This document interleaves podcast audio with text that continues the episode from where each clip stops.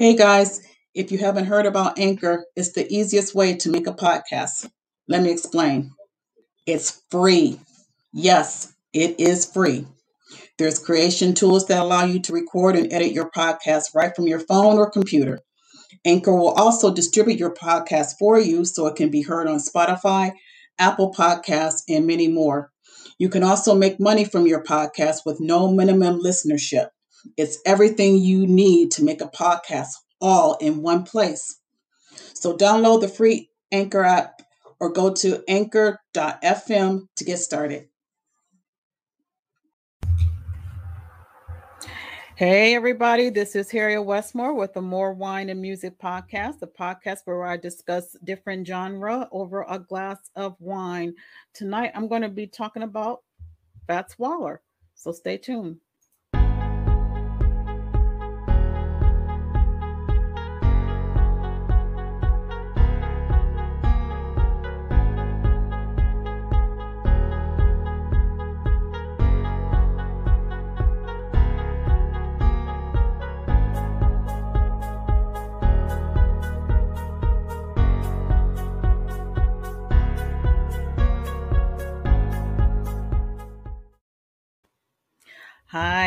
How are you? Happy Friday. It is Friday, July 30th, 2021. Tomorrow is my son's, my youngest and only son's birthday. He'll be 24 years old, which means I am getting old, getting older. All right. Um, before we get into tonight's episode, I want to do a little bit of housekeeping please um, subscribe to the More Wine and Music podcast um, website.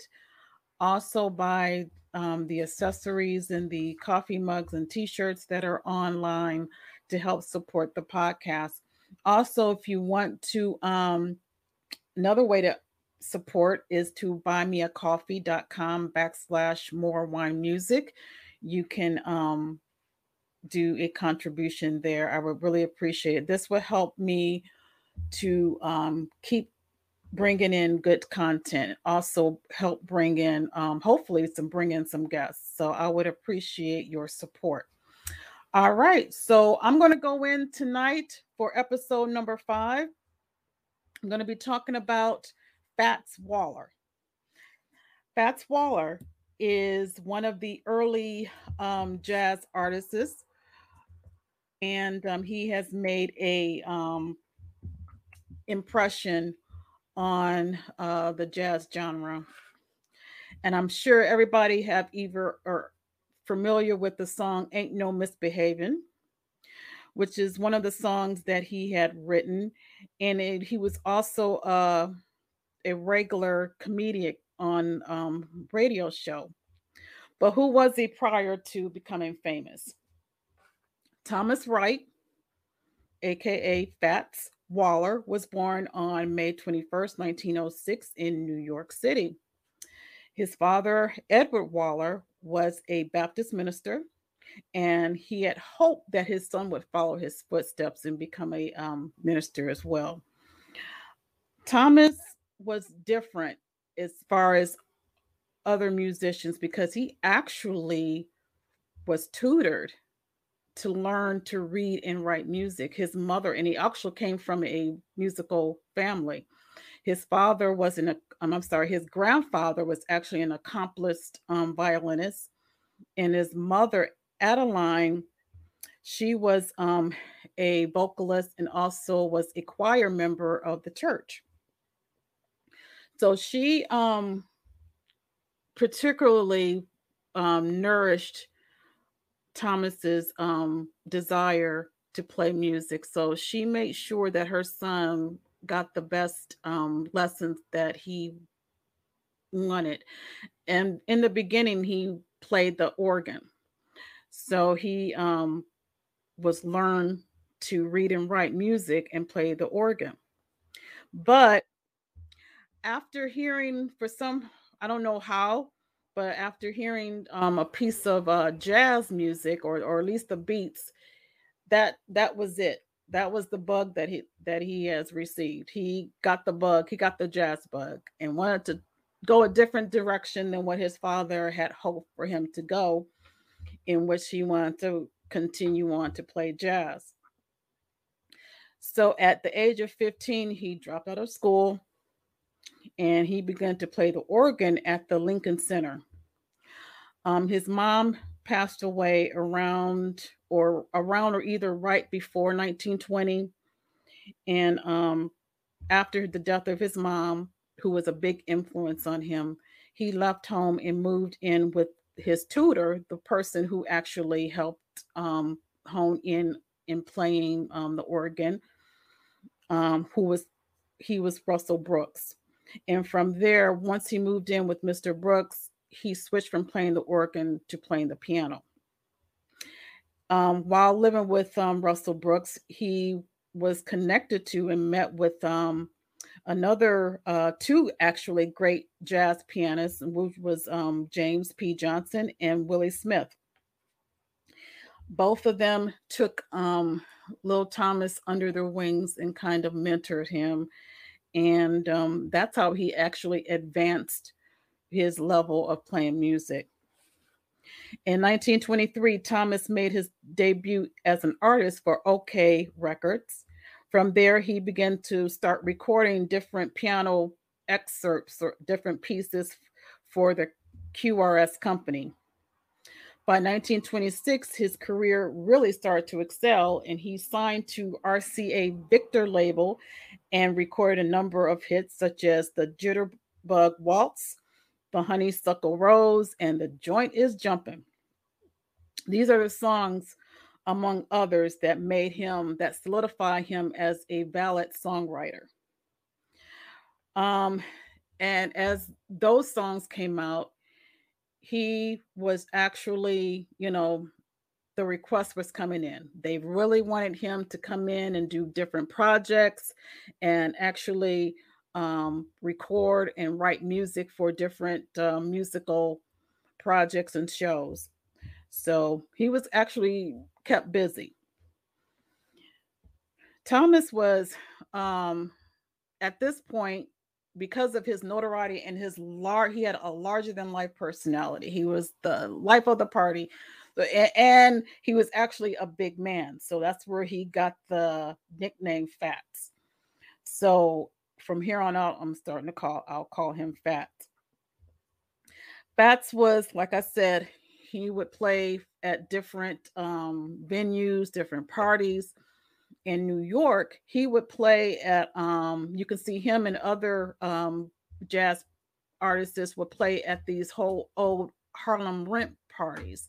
And if anybody doesn't is not familiar with Harlem rent parties, these were parties that were neighborhood parties that local performers would get together and perform um, shows to help pay for a neighbor who was maybe financially strapped for paying their rent or whatever or couldn't pay their bills so the neighborhood would come together and hold these type of little parties to raise money to help their neighbor that's in need which is something that you know is kind of fall by the wayside now. I mean you can tell there was it was a very harlem was a, a tight-knit community.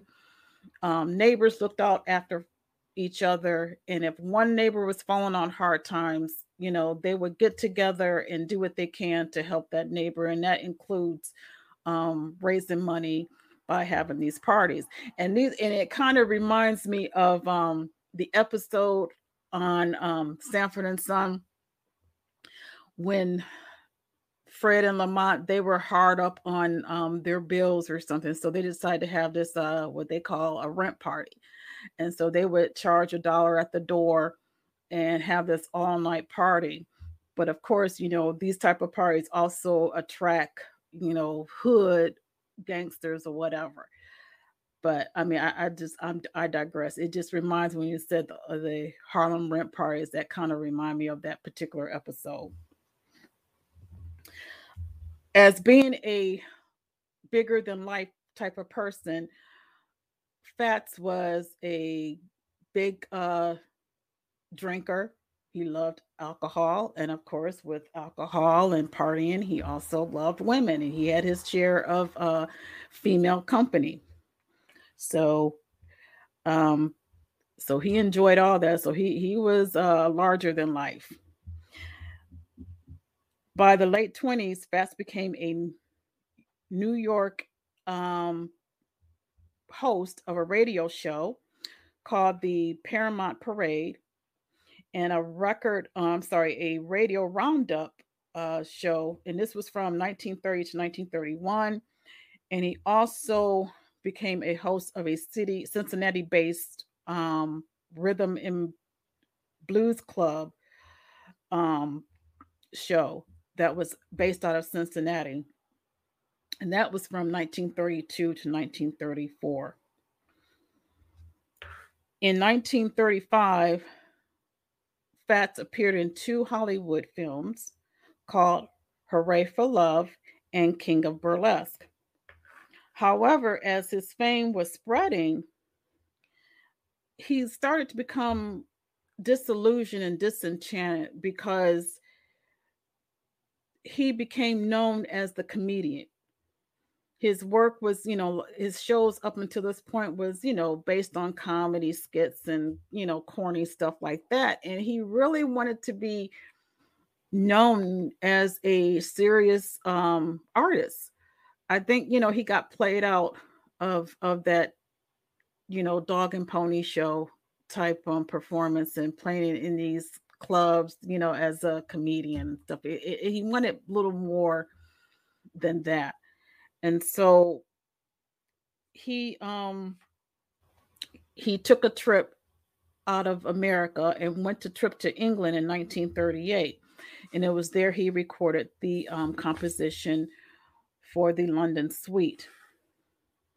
In 1943, Waller returned to Hollywood and he filmed and recorded and composed the music for the movie Stormy Weather, which we all know is from uh, with Lena Horne. So he wrote the song Stormy Weather for um, Lena Horne and Bill Robertson. Upon returning from New York, returning to New York from Hollywood, uh, he began to write other songs. One, another song which was called um, "Early to Bed." So he was nonstop from the time he was 15 up until the early 40s, and throughout his career, you know, he always maintained a heavy schedule, and as always, as we all know, when you are not taking care of yourself and you maintain this ragged, you know, schedule of playing here, playing there, you know, moving here, moving there, you know, your health starts to decline. And the fact that he was a big man, so he wasn't um, healthy as far as his weight and the lifestyle that he was um, living by being on the road all the time. So it eventually caught up with him. Uh, in late 1944, after returning back to New York from the West Coast, he got sick with bronchitis.